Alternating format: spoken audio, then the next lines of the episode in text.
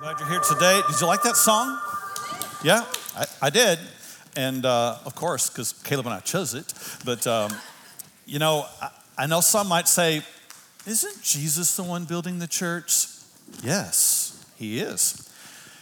I would encourage you to look at 1 Corinthians chapter 3 because it says that we are God's fellow builders if anyone builds on another foundation other than Jesus Christ, his work will be burned up.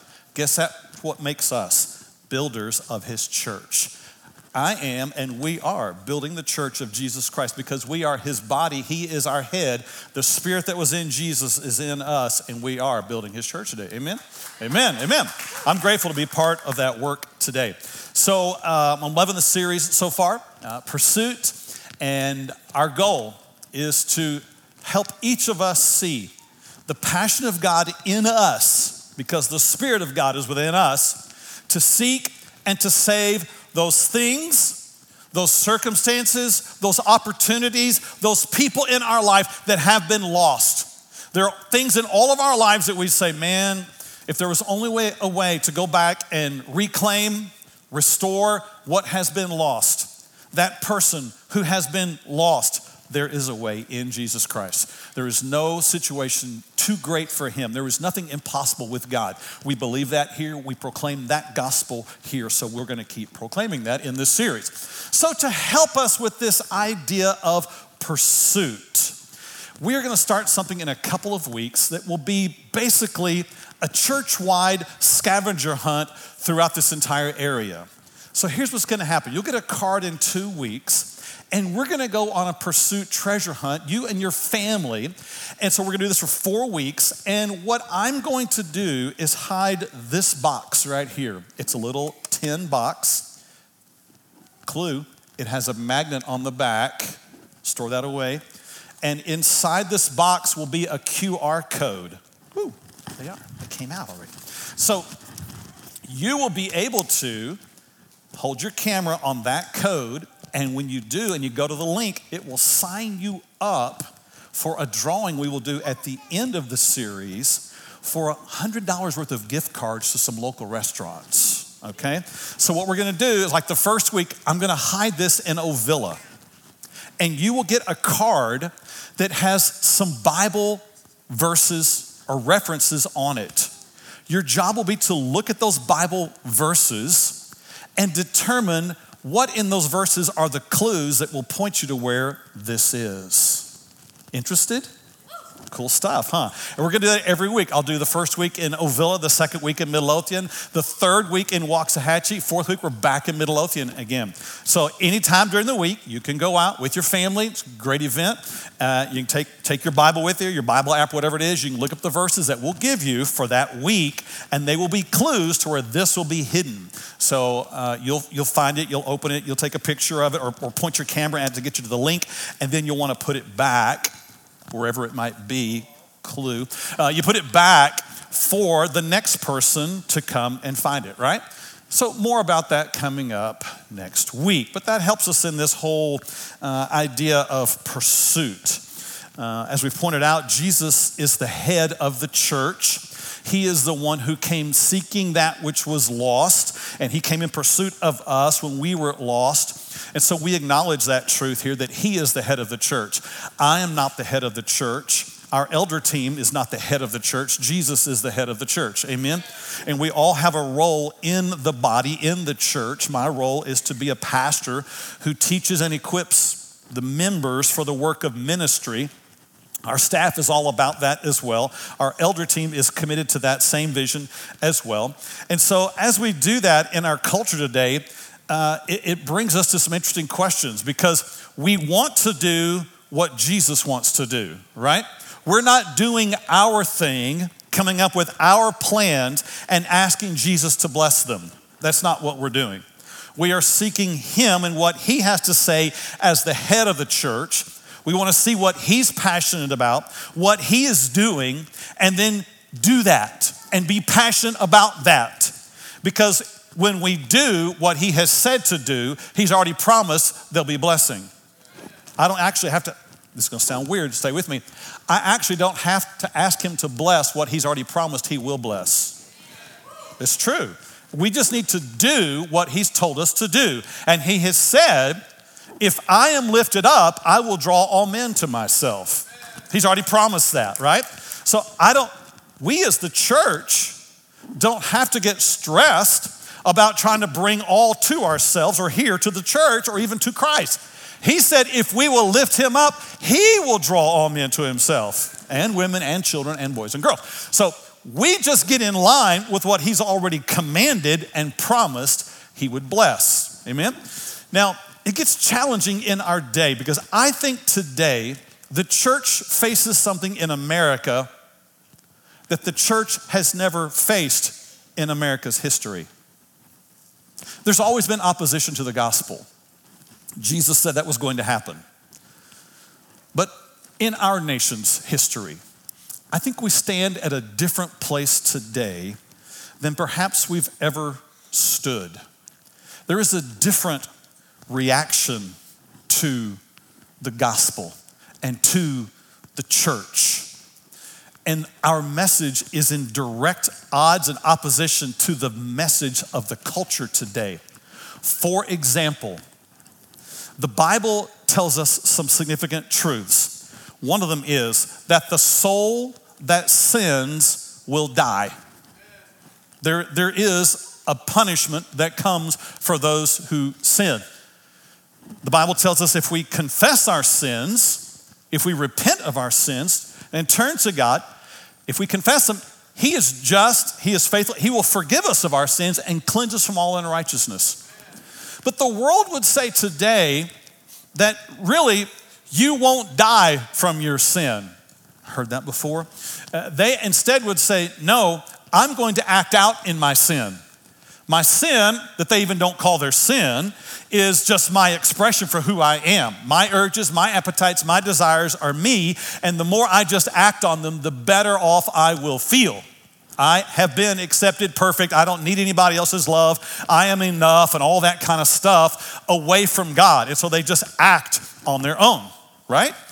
They, they would say that they don't need to repent of their sin, they just need to act out on their sin. In fact, the reason for the struggle in their life, if they have struggle and they admit to it, if there's, if there's pain, if there's problems in their life, they would say the answer to that or the reason for that is because it's someone else's fault. There's a patriarchy that I need to blame. There's a, uh, there's a race that I need to blame. There's a, a group that I need to blame. And because they won't let me be myself, I'm going to cancel them. And therefore, they, they diminish the fact that they think their sin is actually going to cause them death. They say, I just want to act out on my sin and I'll blame everybody else and I'll cancel everybody else and I'll punish everybody else because my problems are your fault, not my fault.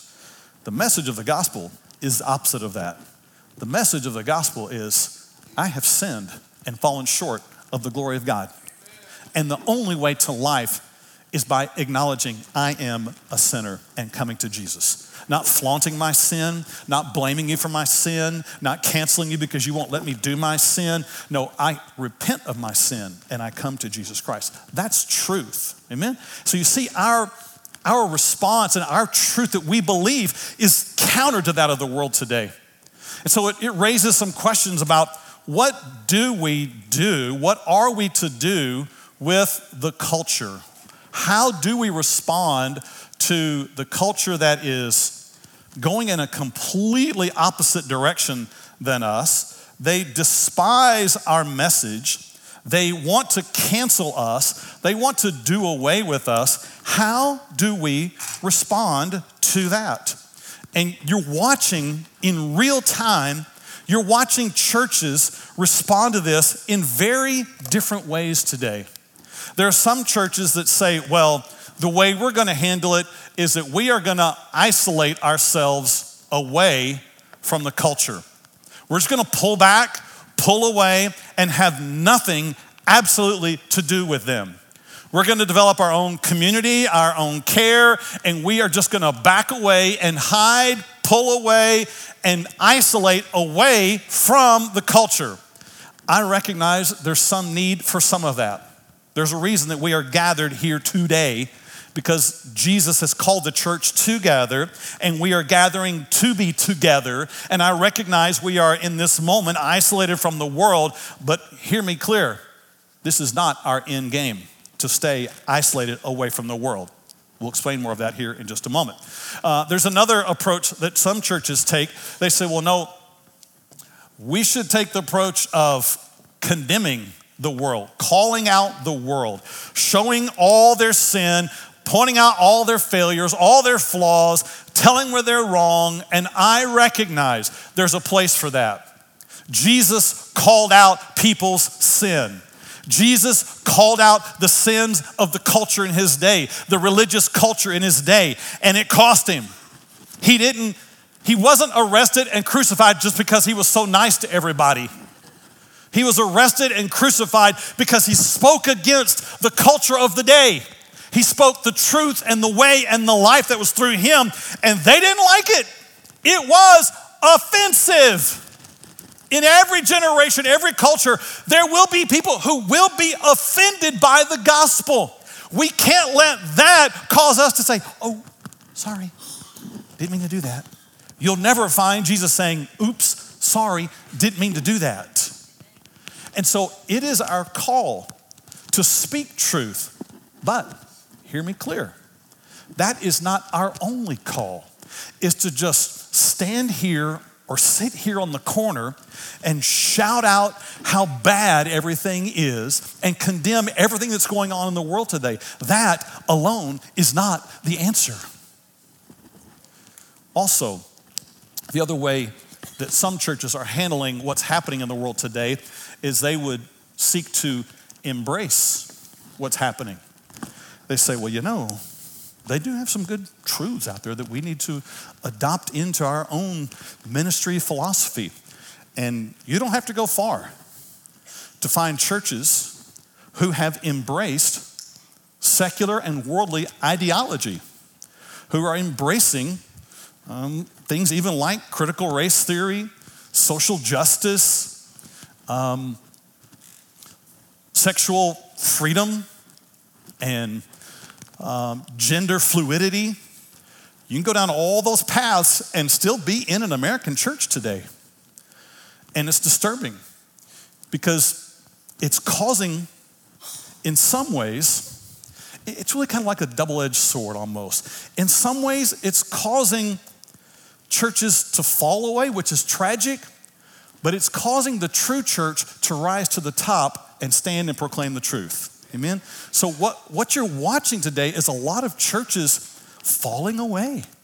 They're, they're losing their influence and their power because they've refused to keep lifting up the name of Jesus in the midst of a culture that is easily offended and stands in contradiction, opposition to all that we actually believe. And some churches think that the way to reach the culture is to become like the culture. Now, there are some places and ways that we do um, become like those that we reach. We're going to talk about all that today. But we can never yield, compromise, or bend on the truth of the gospel and what it says because the day we do that is the day we stop being the church. The day you stop lifting up Jesus is the day he will stop drawing all men to himself in your presence. He will choose someone else to do that. I don't want to be the church that he passes over and says, I'm going to have to choose another group to be the one that I will draw all to. Amen? So it's not it's not our call to embrace the secular worldview, the seemingly religious approach of just love everyone and their philosophies as well. It's also not our call to do what some do and are just completely ignoring what's happening in the culture. I get it. I get that you want to just get away from all that stuff. I get it. But the church has never been called to just deny that it's happening out there or ignore what's happening. Uh, I know well meaning Christians who take that approach. They want their church experience to have no conversation about what's going on in the world, and they want their Christian experience to have little to do with what's going on in the world today. And I get it. I get that you want to keep it neat and compartmentalized and safe and, and sanitized, and it's your run to and your go to. But look, we are, we are not called to sanitized, compartmentalized faith. Jesus and the church are not a piece of the pie. Jesus and the church are the pie plate to which all the pieces of the pie of life sit. Amen? Uh, we, we've talked about that here already. So, if these are not our option, what is to be our option? Well, again, our role as the people of God, the church of Jesus Christ, the one who is the head and we are his body, our call is to do what he says. And so if he says something and if he is interested in something, then that's what we are to do. So we turn to scripture. Who tells us or what tells us what he is passionate about and what he is interested in? And we've already seen the verses, and I'll bring it to you again today. Jesus came to pursue, he came to seek and save that which was lost and those which, oops, are lost. This is our call. This is our responsibility. This is our responsibility individually, and this is our responsibility as the body, the collective body together. This is what Jesus came to do. And we know from the New Testament that every follower of Jesus Christ and those who built the church in the earliest days, those who had the closest communication, those that we go back to and we say, all right, this is as close to the source as we can get. We turn to them because the Bible tells us what they said and what they did. Today we turn to the Apostle Paul. He was one of the ones who had an experience with Jesus Christ after the other disciples. He meets Jesus on a road. He's blinded by his glory, and then Jesus calls him into ministry. So, whatever Paul says next should be very important to us. Whatever Paul says about the church should be important to us. How he developed his strategy, his involvement, and what was important to him. And whatever he says and does is what should be what's important to us as well. Now, I've therefore entitled my message today, I'm playing to win. Paul is about to tell us that he is all about winning, about pursuing those things that are lost. And he was in it to win it. He wasn't in it to lose it. He wasn't in it for some casual interest. He was in it to win it. You're going to see that clearly today. And I'm hoping, my prayer is that this pulls us to a new level of passion as the church in our day. Amen? So, with that in mind, um, often around the office, the church office, Hunter will use a phrase that uh, the first time he said it was intriguing to me, and I keep using. Oh, hey, Hunter. Just happened to time that very well. Are you coming up here or what? No. So um, here's the phrase that Hunter uses. He says, "No one stumbles into greatness. Dude, somebody needs to write that down. That's awesome. No one stumbles into greatness. In other words, you don't just accidentally have greatness happen in your life. You don't just all of a sudden walk into your kitchen one day and say, Oh my goodness, the ingredients that I had here for cookies all came together and made a plate of cookies for me. It just doesn't happen. You don't just stumble into some cookies happening in your kitchen. Hello? You don't just uh, go into work one day and say, oh my goodness, we haven't been doing really anything to promote our business. We haven't been doing anything to try to grow it. We haven't been doing anything to be strategic about it. But my goodness, the company's profitable. It's awesome. People know about us. The phones are ringing off the wall. Our, our company is great all of a sudden. That doesn't happen, right? No one stumbles into greatness. You don't just accidentally have greatness happen. You don't just ignore your children be mean to your children, be separate from your children, give no attention to your children, choose to not bring faith into the home for your children, never speak spiritual truths to your children, and have them one day rise up and say, I love God more than anything else in my life.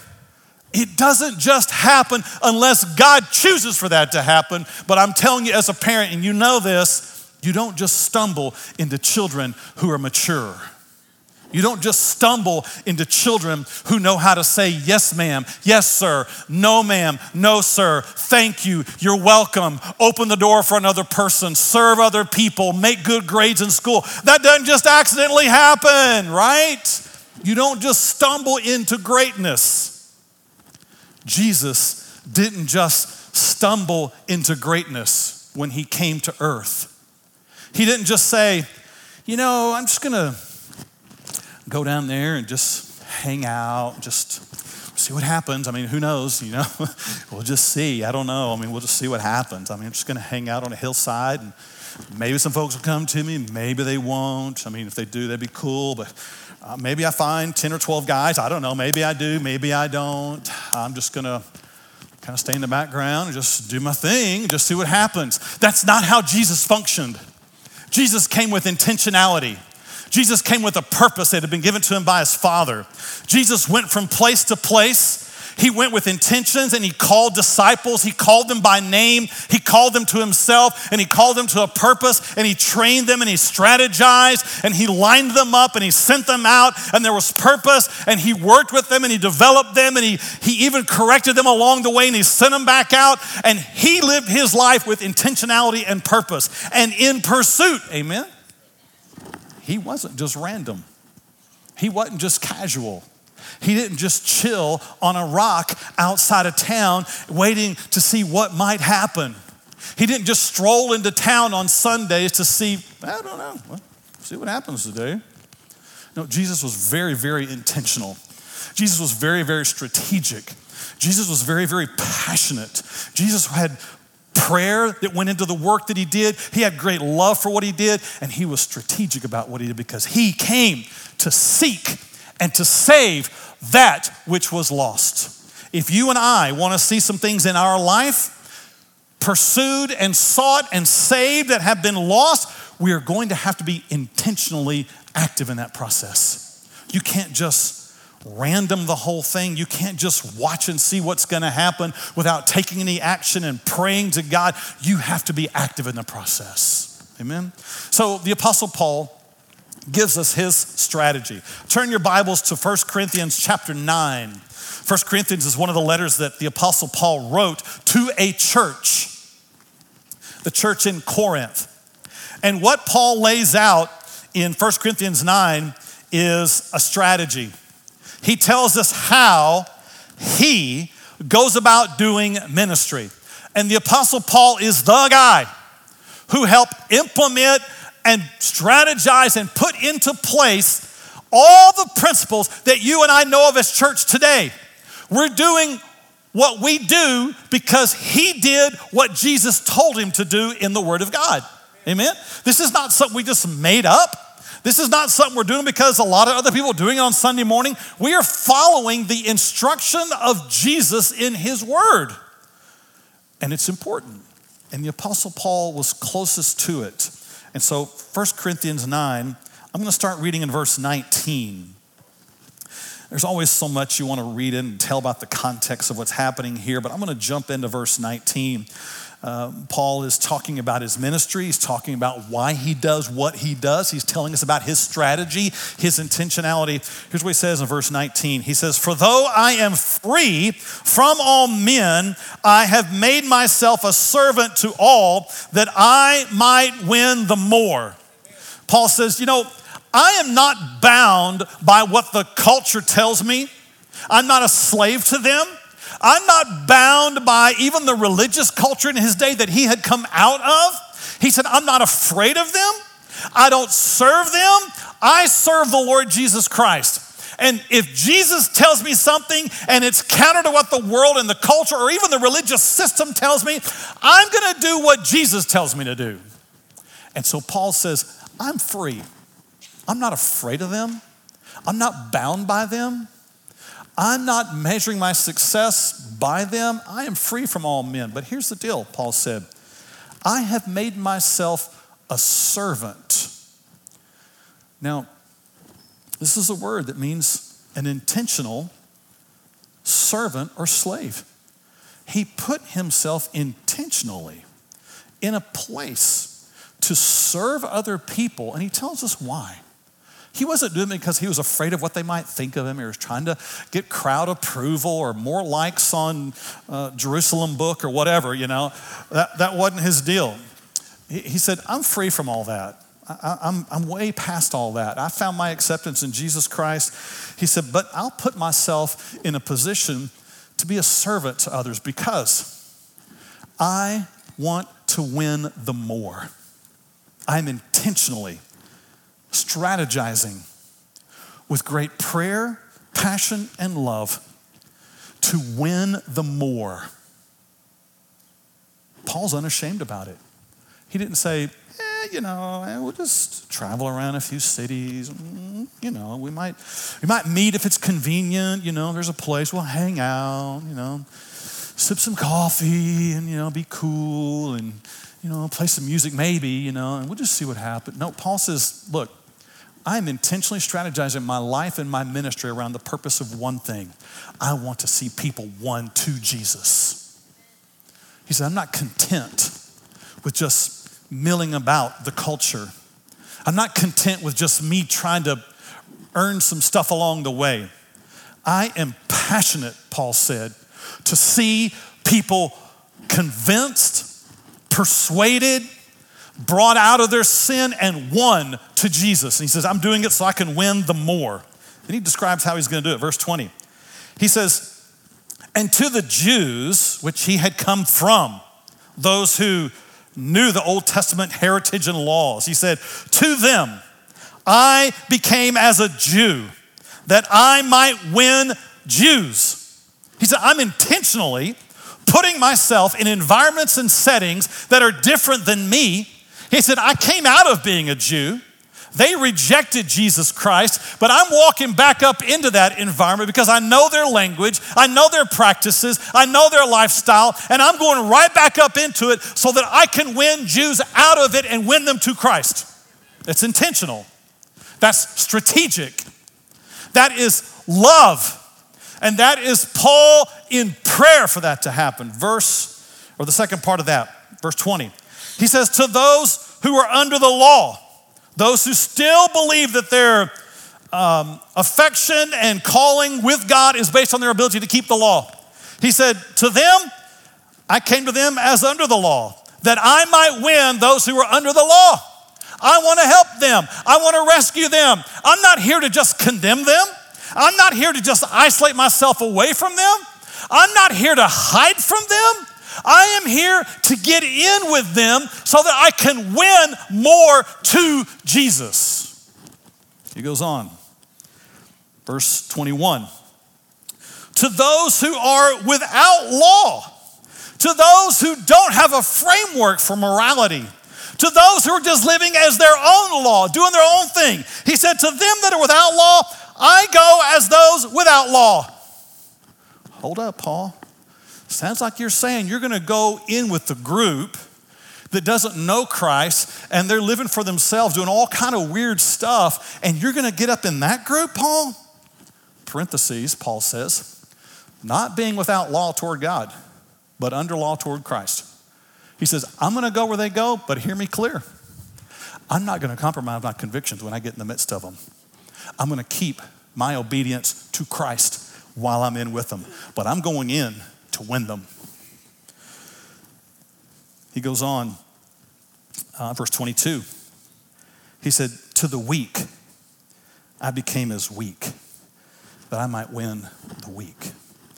To those who struggle to believe, to those who've been through heartache and loss, to those who hurt, to those who just can't seem to make it. Whatever they put their hand to, it just seems to fall apart. Whatever they try doesn't work. To them that are weak, he says, I became as weak. He said, I went in with them and told them about my own stories of when I recognized I was weak. And I went in not to yell at them, not to condemn them, but to win them. He says, I have become all things to all men, that I by all means save some. He says, I get it. I may not get everybody, but that's not going to stop me from getting some. And I'm going to be passionate. I'm going to be engaged. I'm going to be strategic. I'm going to be passionate. I'm going to be loving. And I'm going to pray because I want to do what Jesus is about. And he came to seek and save that and those that are lost. And so that's what Paul said he was about. Paul was saying, I do a lot of things in my life, but this is what I'm about. So I'm going to leverage my work, my resources, my relationships, my hobbies, my influence, my place in the community. I'm going to leverage every one of those toward a single goal. How can I see someone to Christ? How can they be brought to Him, convinced that He is Lord, that He is the truth and the way and the life, that there's forgiveness in Him, there's redemption in Him, that there's life in Him? Verse 23, Paul said, Now this I do for the gospel's sake, that I may be partaker of it with you. Paul said, There's a reason I do all this. He said, I'm not looking for accomplishment points. I'm not looking for applause from the crowd. I'm not looking for people to like me. He says, I want to do what Jesus has called me to do.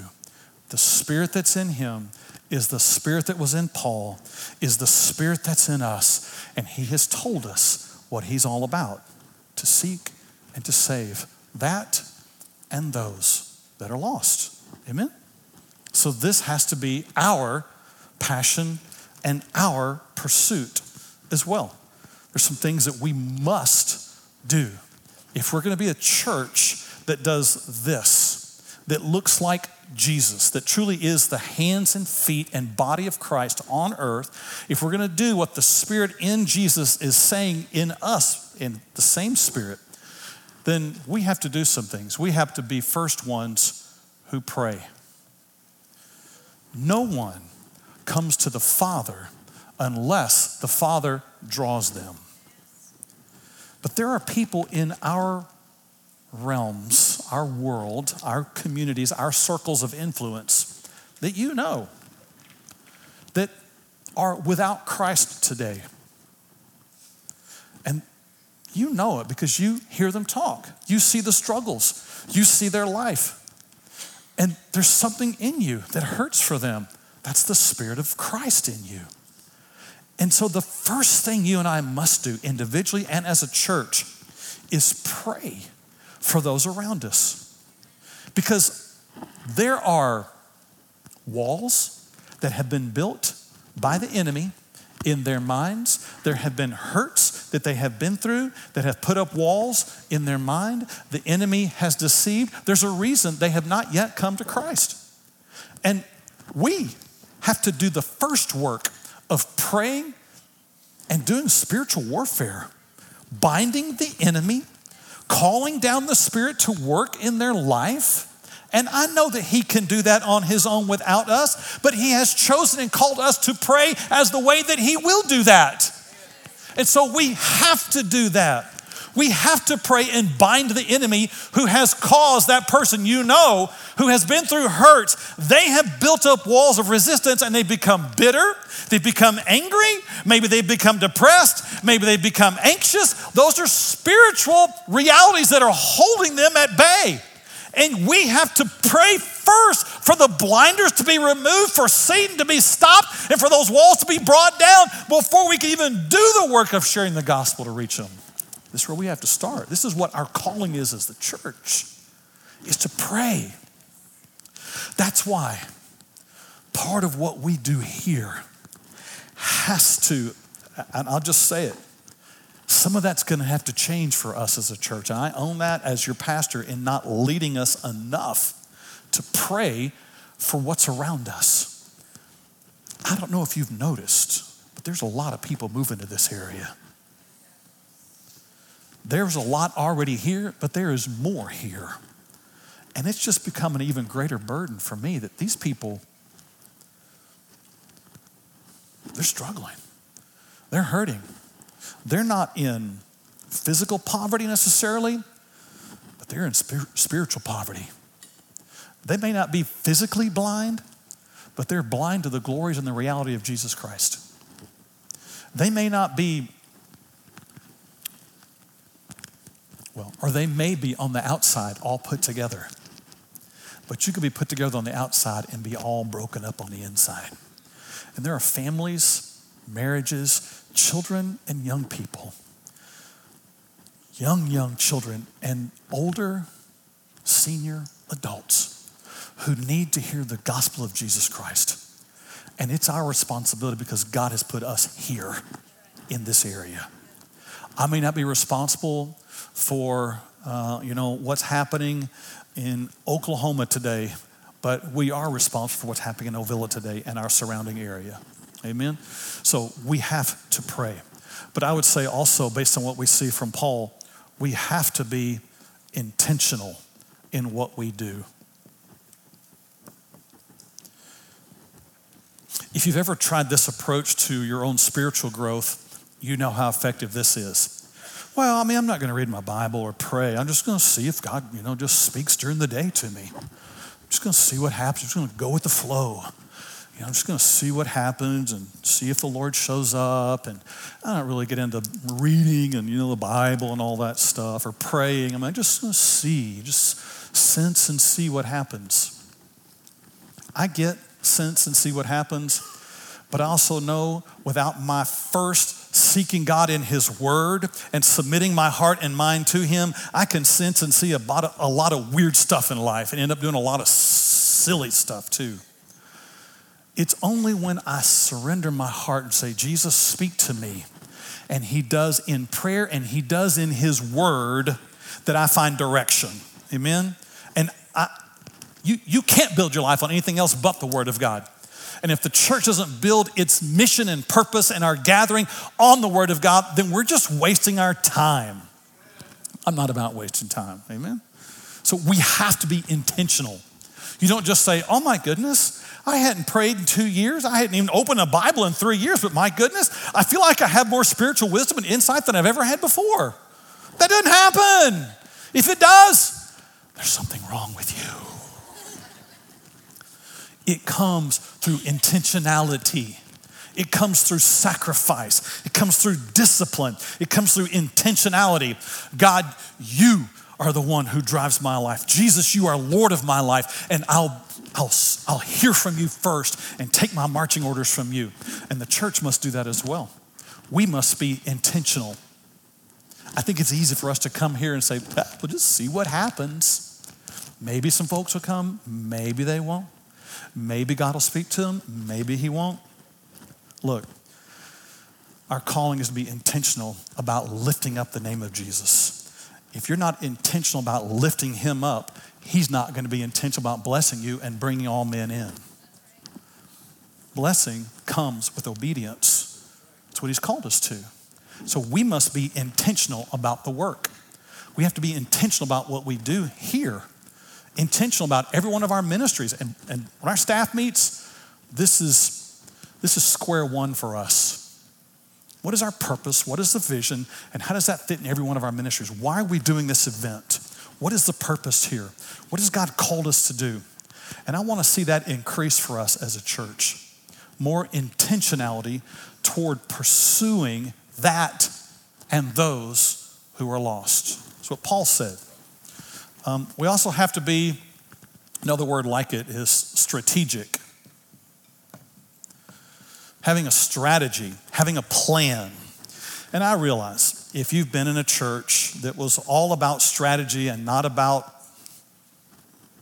the Spirit of God, this moment right here will feel really cold to you. I get it. I get it. It's easy to have been burned in some churches because they were overly strategic and overly intentional, and there was no sense of real compassion in life, and it seemed like it was all about them, and it was all about you know getting some more money in, becoming more you know having more notoriety. Anybody know what I'm talking about here this morning? Okay, you know what I'm talking about. You've been there, seen that, done that. I hope you know that is not what this church is about. We're not about making, making a name for ourselves. We're not about just trying to make some money. We're not about trying to just build a a kingdom. We're all about building the kingdom here. We're all about proclaiming the gospel. We're all about Jesus being lifted up so that he will do the work of drawing all men. But that means we have to be strategic. Paul said some very strategic terms. I made myself, I became like the weak that I might win the weak. Paul was never a weak guy. Paul is the guy who, before he comes to Christ, is persecuting and killing Christians. He is all of a sudden being strategically weak in order to reach the weak. Strategic. But the other piece that's super essential for us is that what we do, we do out of love.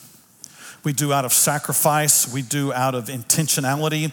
We do out of strategy, but we do it out of love for someone else. We're willing to lay down our life for someone else. We're willing to give up for someone else. We're willing to use what we have to reach someone else. We don't count them as gone. We don't count them as lost. We don't just condemn them. We don't just isolate from them. We don't just embrace the world. We don't just ignore the world. We seek and we reach and we do what Jesus did a few verses, and then I have a story to tell you this morning with one of our own here at Vertical. The pursuit of Jesus was very clear. Jesus himself said in John 3 He who believes in the Son has everlasting life. He wasn't just talking about heaven, he was talking about life here on earth. But here's also some sobering words that Jesus said He who does not believe the Son shall not see life but the wrath of God abides on him. Sobering words for us. There are people today in our world, in our community, there are neighbors, they're coworkers, and they're living with the heaviness upon them. They live in rejection. They live in anxiety. They live in angst. They live in bitterness. They live in broken relationships. They live with confusion. It's because they have no peace with God through Jesus. And the only hope they have is in someone sharing with them the hope of Jesus Christ. And if that hope is in us, then we are called to be intentional, strategic, praying, and loving them. Second Peter tells us what the heart of the Lord is. The Lord is not willing that any should perish, but that all should come to repentance. It's not God's will to just say, eh, kind of done with them. No, his desire is that they would repent of their sin and come to Him. If that's His heart, that must be our heart as well. Now, I want to uh, I want you to hear a story today from one of our own, and you're going to see how God has done this in them, and how He is still working this through them. So, let me introduce to you Teresa Brindley. Teresa, make your way up here to the stage. Y'all give Teresa a hand, and she's going to tell you, yeah, come on up. she's going to tell you about her, uh, her situation here that she's with physically today. Um, but she's also going to, more importantly, tell us some things about spiritually what God is doing in her life.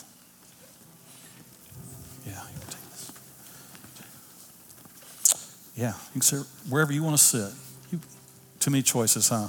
Good choice. it's close. All right.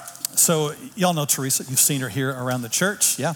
And um, Teresa has a story. We're going to tell a part of it today.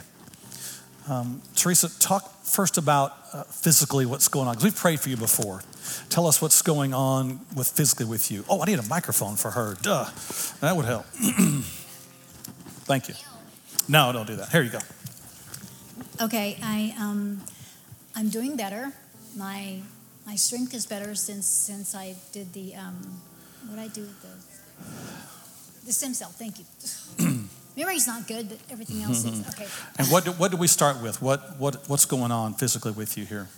I am walking better. Yes. I have more strength. I have more upper body strength. I'm not as dizzy. Yes. And the original condition was Well, I have MS. Okay. I still have MS. okay. But the symptoms are better Okay. than they used to be. All right. So uh, physically, that's what's going on. Let's Yes, go back and, and, and help us help us have some context today. Talk talk for just a moment about the home you grew up in. I grew up in a non Christian home. Um, I didn't have a mom and dad telling me Christian things and God's love growing up. And um, I mean, it wasn't bad, but it's what I knew. So, Yeah. know, So this leads you to a place. Uh, Teresa and I've talked a couple different times about her story, and uh, Heather and I went over one day and listened, and I, I just wrote notes and yeah. kept turning the page and notes about her life. So you're getting the very condensed version today. Um, it led you to a place as a young person, uh, very consumed with wanting people's approval, Yes. affection, Yes. uh, attention. Yes, that's what I. I got my my feeling of self by being approved by others. My, as much it, many people liked if they liked me more, I felt better about myself. I felt Right. better about myself if they liked me more. So that that was what I did.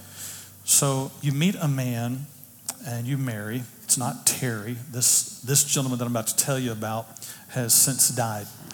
So um, you meet him fairly young and you marry and you begin to be involved um, in, a, in a lifestyle that's very immoral. Mhm. Uh, I'm going to speak in somewhat code here.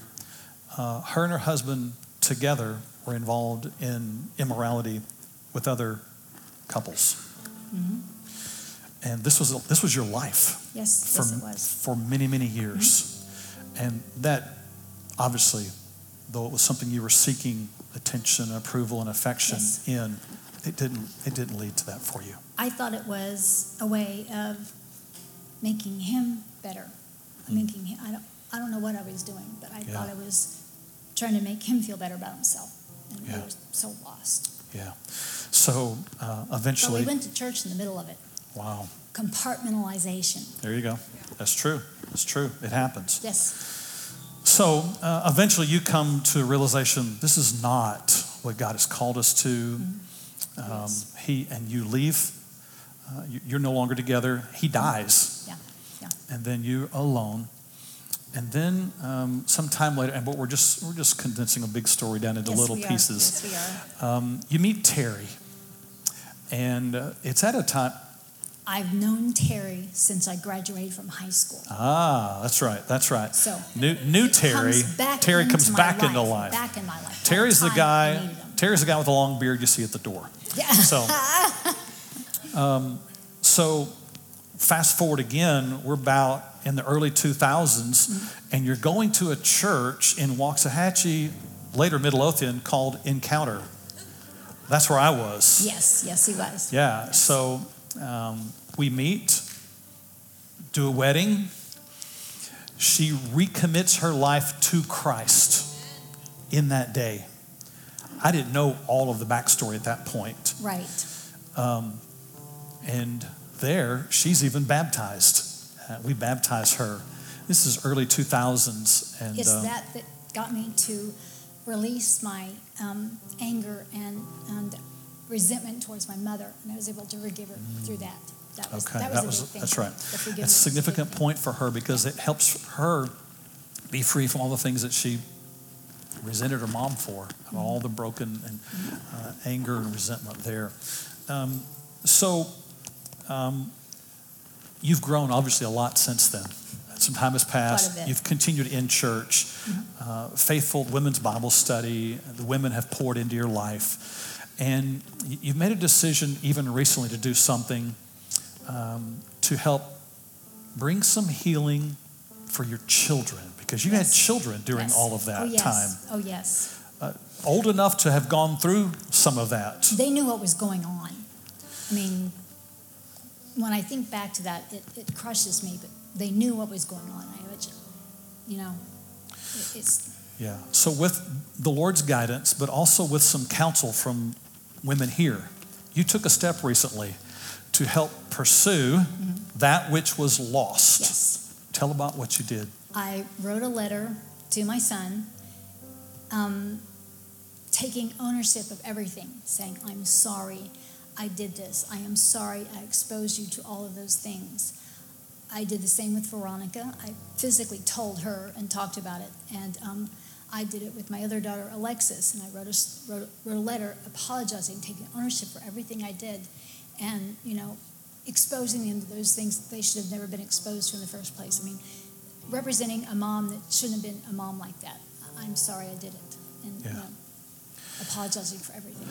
Yeah. So that is a picture of Jesus seeking that which was lost. You see it? Yes. Pursuing those things. And what a what a courageous step, a humble step, but a powerful step to take. Um, we don't know the fruit from all that yet. It's no, fairly fresh it's, it's and fresh. new. I tell you, my son is watching this right now. Amen. Amen. Amen. Yeah. So, because of what uh, the Lord has been doing in her life, she came to me a couple weeks back and said, uh, "I really, I really want to be baptized." Of course, I'm running the tape back in my mind. I think we we did this. we did this before. So, you you answer me because I I was curious. Why are we doing this again? So you tell you tell us why are we doing this again? Um, we're doing this again because the story we just told, that part of my life. I've taken ownership of that part of my life. I have asked my children for forgiveness for that. And that was a big thing. And I feel like that needs to be part of it too. I mean, that's like getting it all out, getting it all out. Everything that's hiding is now out in the open. Yeah. And that's what I'm doing. Okay. So, not that everybody has to be baptized the second time, third time, all of that. But I think we have evidence from the book of Acts where there were uh, believers there in that day who had been baptized under John, John the baptizer. But then they heard about the gospel and the Holy Spirit, and it was all of a sudden a new day for them. They did not realize what awaited them and what was theirs in Christ. And when that happened for them, they said, We want to be baptized now in this new life. So that's why Teresa is here today.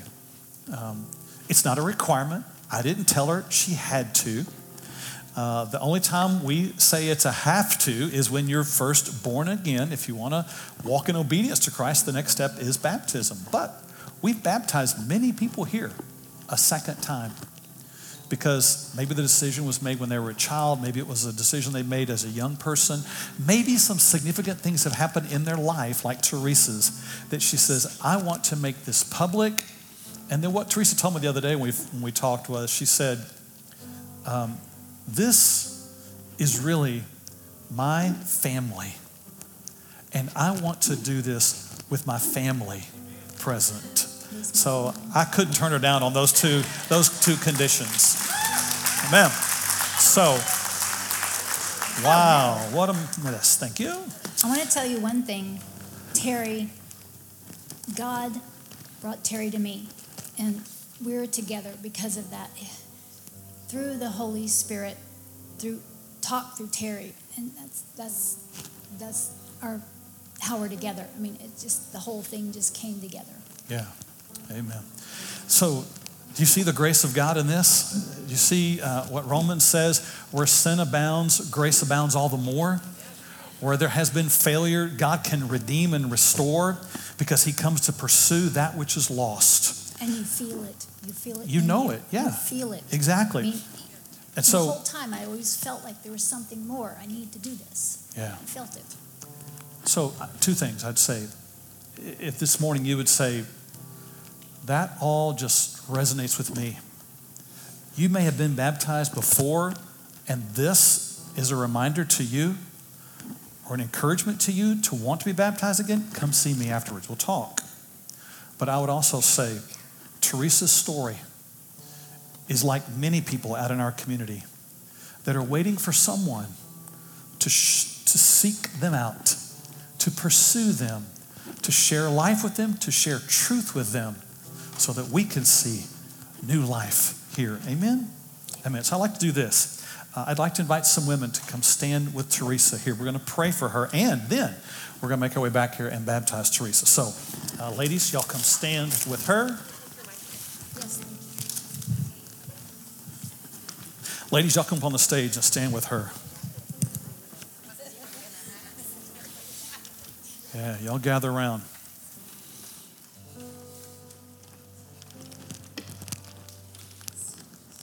All right, let's pray. Father, I thank you so much that you are the one who came to seek and to save that and those who were lost. You're the one who came to give the oil of gladness and joy where there has been such darkness and destruction. You're the one who brings grace where sin has abounded. You're the one who heals those things that are broken. I thank you for Teresa, her willingness to be vulnerable about some very weak areas in her life, but some areas that now you are making strong by your grace. I thank you for the women here who have had such an impact in her life to speak truth, to speak life, hope. I pray that today, that the steps she's seeking and taking to pursue those things that are lost, that you'll bring fruit from those. You'll restore relationships that have been broken, heal what has been lost, and make all things new and show yourself strong in the midst of it. You've promised to do that. We take you up on that promise and believe it will happen because you are being lifted up in this moment.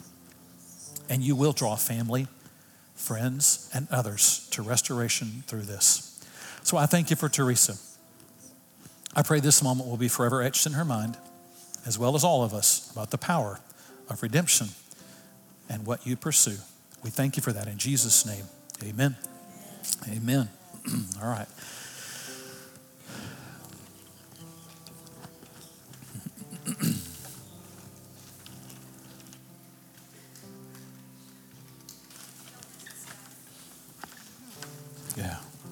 Here's Terry.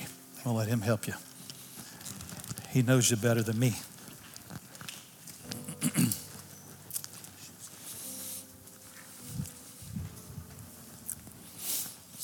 so now you'll have a different perspective next time you see Teresa when she come in the door.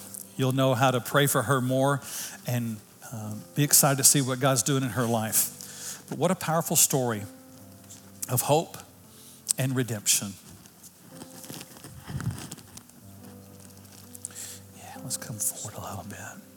Perfect, perfect.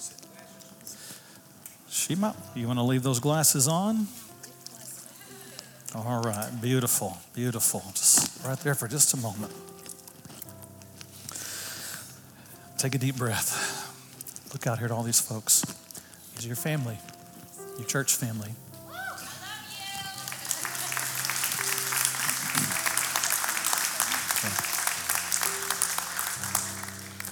Thank you for being willing to follow what the Lord has done. It's been on her heart for a while, and it's been on her heart to even share her story. And as we said, that takes courage. But it's out of that that the beauty of Christ shines so greatly. So, Teresa, I'm excited today. There's an old Teresa we're about to baptize. Not physically old, but I mean a spiritually old Teresa. That's right. We're about to resurrect a new, a new Teresa. Because that's what baptism is a picture of. Our old life buried and our new life risen in him. This is what Jesus did for us. It's what he calls us to do. So I happily, excitedly baptize you as my sister in Christ. You are buried with him in baptism, raised to walk in the newness of life.